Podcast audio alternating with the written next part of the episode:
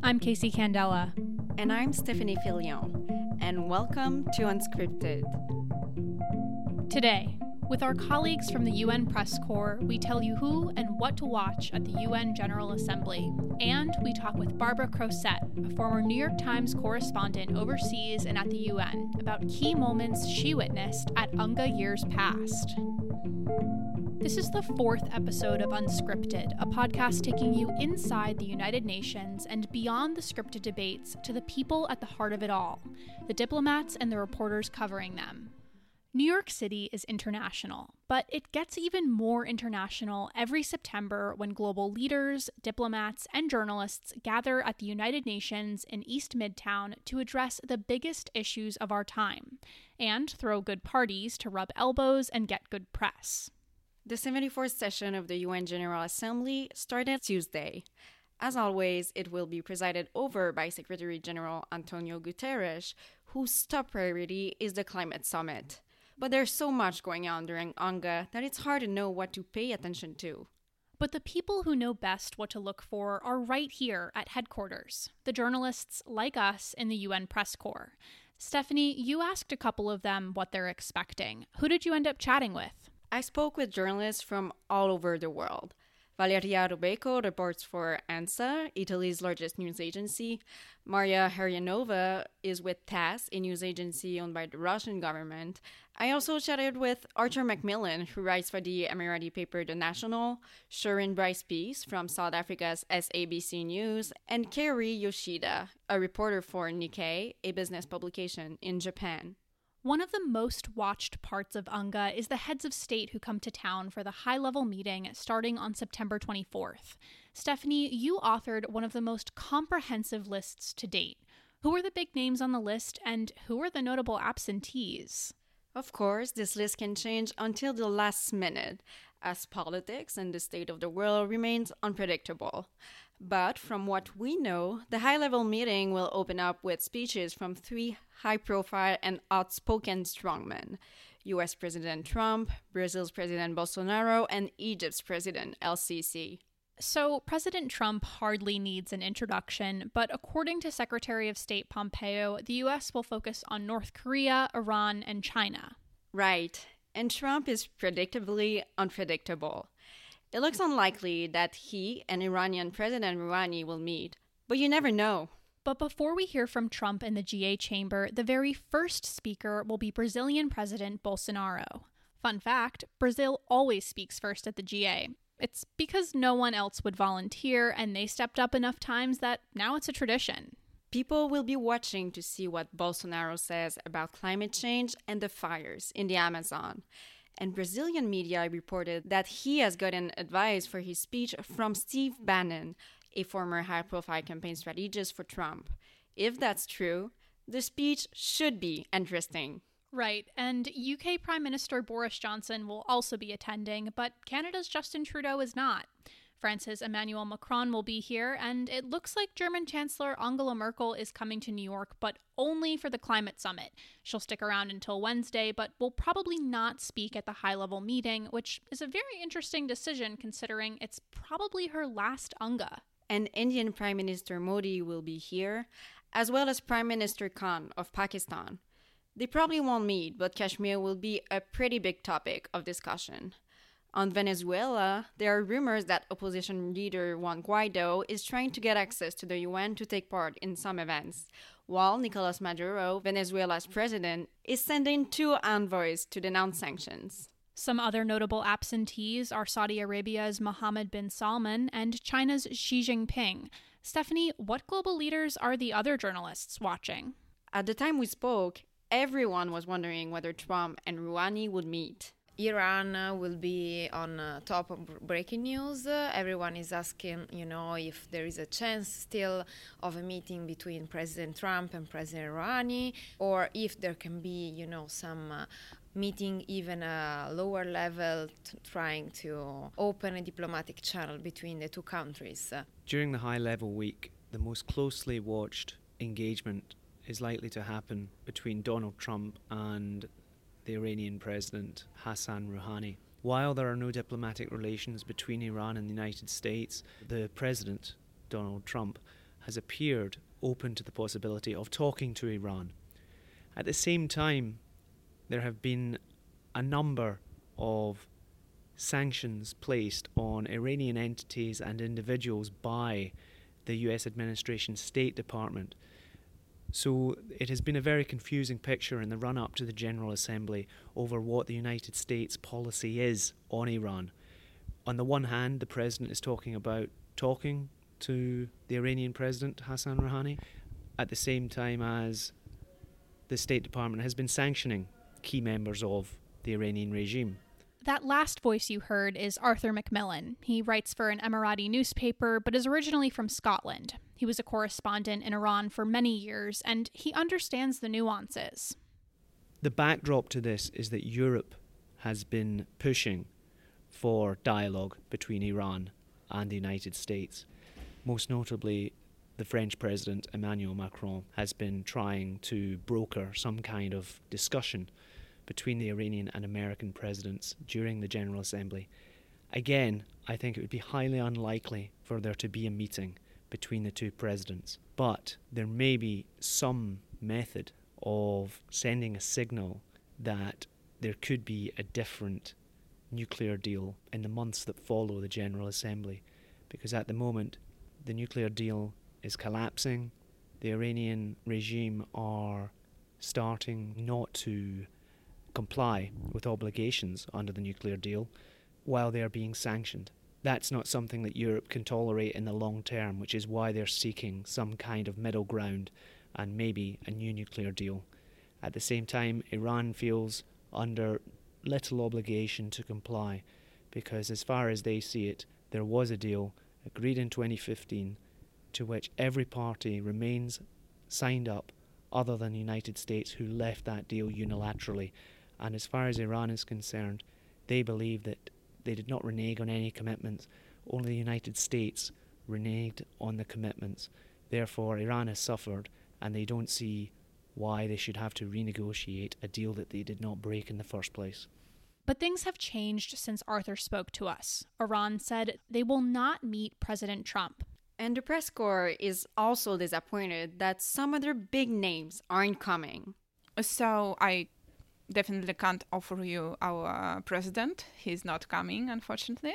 But our charming foreign minister, Sergei Lavrov, will be definitely here. He will lead our delegation. The um, Ukrainian new president will be here for the first time, so it's really interesting for me personally if they're going to meet, if they at least are going to say hi to each other, or maybe they will have like a longer meeting. We also are very disappointed to hear that Kim Jong Un will not be coming, and neither will his foreign minister. So there's some uh, sulky faces in the press corps. North Korea will be represented on quite a low level. Their foreign minister is not coming, but anyway, I'm quite sure Lavrov is going to mention this topic because last year it was one of his main topics. Here's Sherwin Bryce Pease from South Africa's SABC News. Ethiopia. Ethiopia's prime minister is, is changing the, the dynamics in East Africa, particularly as it relates to peace with Eritrea. You have the new president of the Democratic Republic of Congo, Tshisekedi, coming for the first time. But journalists aren't just watching global leaders other figures could stand out? Greta, of course, I think uh, everyone uh, will uh, listen to her. We will watch uh, not, not only here at the UN, because there are the two protests outside the UN. Interesting celebrities come to the UN. I missed her last year, but Kristen Bell, do you know her? She was in The Good Place, a lot of other comedies. She was at some event at the, the UN last year. I would love to see any more celebrities Hashtag celebrity watch. and human rights lawyer Amal Clooney will also be coming. Stephanie, what about those global leaders who said maybe? Well, Israel just had an election. So at production time, it's unclear whether Netanyahu will still be prime minister during GA. If you were listening carefully, you might have noticed that's a lot of men. It turns out only about 10% of the global leaders speaking are women. But before the rounds of speeches begin on the 24th, there will be a climate action summit on September 23rd.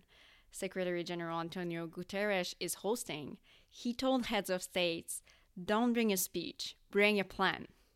But he doesn't have the backing of the United States on that, and Maria Hryonova of Russia's TASS told us she's expecting some tension between Russia and Guterres. Uh, definitely, they will meet with uh, SG, Mr. Mm, Guterres. I see um, a little bit of tension between Guterres and uh, Russia after his announcement about investigation in uh, Idlib, Syria.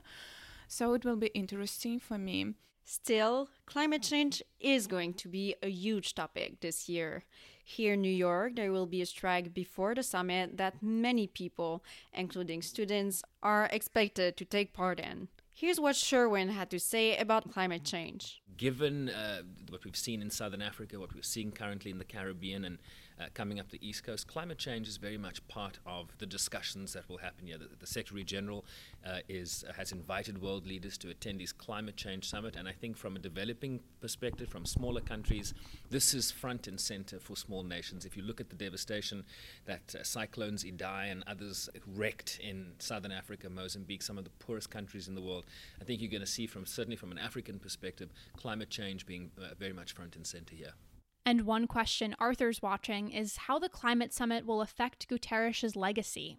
The climate summit is very important for the UN Secretary General Antonio Guterres because, in many ways, it's the one thing that was in place before he became Secretary General two and a half years ago that remains a dominant theme for the UN. Since the Trump administration came in, they have left the climate agreement signed in Paris several years ago. So, in a way that is similar to the Iran nuclear deal, Mr. Guterres is trying to safeguard and effectively a, a UN brokered deal on the climate at the same time as the United States is no longer signed up to it. For Mr. Guterres, this is really a, a very important issue because his tenure so far as Secretary General has been defined by a growing number of international crises in which the United Nations has not exactly had a success rate that he could be proud of. Climate is one issue he really wants to maintain momentum on. If Mr. Guterres cannot maintain unity on the climate deal, he may end up becoming a Secretary General who leaves his post with little achievement and he may leave his post having lost the achievement of his predecessor. But at the end of the day, we really can predict what is going to make headlines. Usually, the focus uh, is on uh, some bilateral meetings, but something happens. Like last year, it was uh, New Zealand Prime Minister who brought her baby, and all the focus is uh, on a different subject. It's uh, difficult to predict.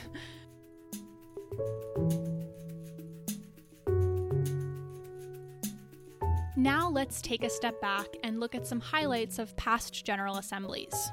Barbara Crossette is our senior consulting editor and a writer here at PassBlue, but before that, she covered South and Southeast Asia and the United Nations for the New York Times.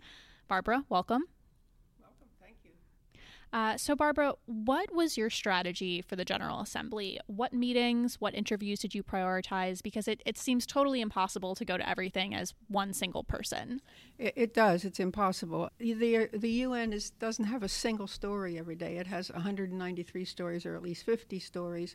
And bearing in mind that every country comes with a team of people who often freeze out locally based, I mean, new UN based correspondence. After a year or so, I decided the thing that was in, most interesting is to seek out some of the presidents or heads of government ministers from countries that I wouldn't normally maybe go to, but who had been in or out of the news. One of them was the president of Rwanda, and it was a very good session because his PR people were so eager to have somebody interview him. This is before he got into trouble on human rights and things.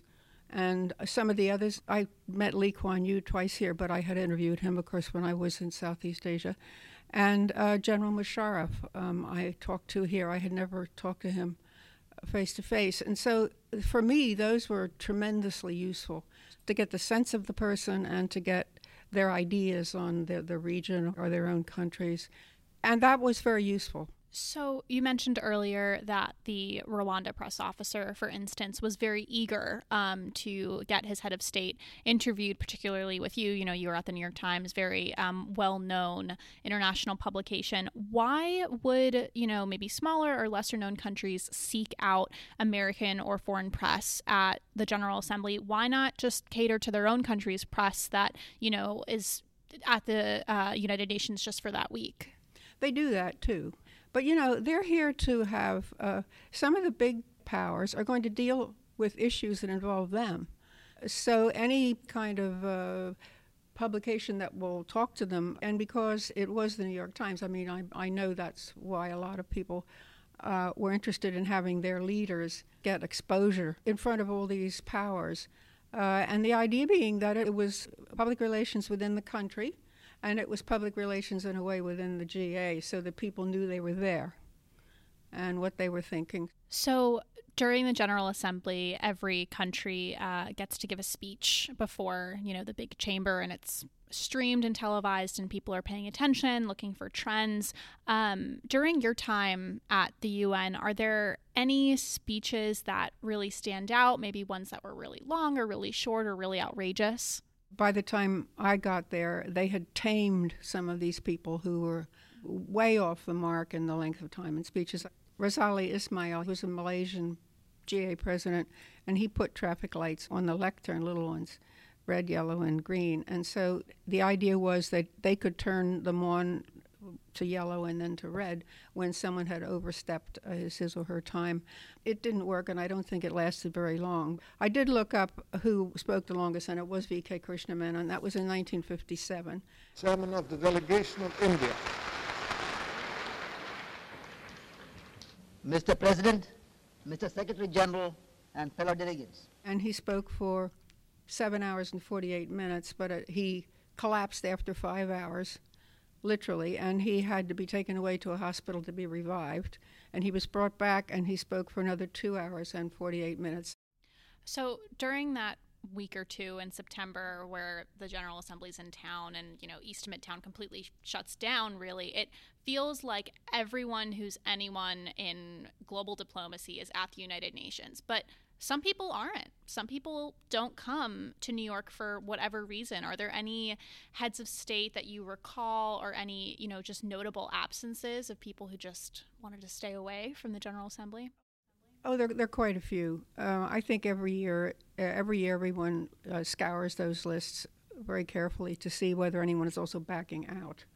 Uh, and if there's a, a crisis that erupts somewhere, does this change the roster? And you know, if you change the roster, uh, the highest ranking persons would speak first. And it's the minister, he gets pushed down a bit farther on the list, so it, it disturbs the attention that they get. Uh, the most famous one uh, I heard from a Secretary General was B- Hosni Mubarak. Uh, he was just afraid to come to New York. I did spend time with his wife, and we, we talked about uh, some of the things that she'd been doing for women in Egypt. And so they must have been in town somewhere. I don't know where, but he he would never come to the UN, no matter how much people told him how safe it would be. Do you think it was a, a physical security reason or a wariness to engage or be held accountable or ask questions? You know, why why stay away? You know, everyone else is here. Some of these heads of state are extremely, extremely frightened of public displays because they don't allow them where they live. And so when they see people marching up and down on First Avenue or in Dag Hammarskjöld Plaza, it, it, to them it's disturbing. Sometimes some of these demonstrations are actually over the top. I mean, they don't, they're so fixed. They're more fixed in many ways in their opposition than the head of government was in what he thought he was doing right. So it's a tense time for people. And if they're not used to a democratic system where there can be people marching around the, the presidential palace or whatever, they, they just uh, freeze and take fright. Barbara, thank you so much. This episode was produced by me, Casey Candela, with help from Brianna Lyman and reported by Stephanie Fillion for PassBlue, an independent, women led media site covering the United Nations and global affairs. Dulcie Leimbach is our editor, AI Digital created our podcast logo, and our music is by Poddington Bear. A lot happens at the UN beyond what we report in each episode of Unscripted, and PassBlue is covering the important news, from women's rights to human rights to the Trump effect on the UN. For day to day coverage, follow us on Twitter, Facebook, and Instagram. And to subscribe to our newsletter, go to passblue.com. PassBlue's in depth and exclusive stories and this podcast are possible with the support of the Carnegie Corporation of New York, the New School, and listeners like you. To show your support, visit PassBlue's website and click Donate. Unscripted is available wherever you find podcasts. If you like today's show, please rate us on iTunes and share with all your friends.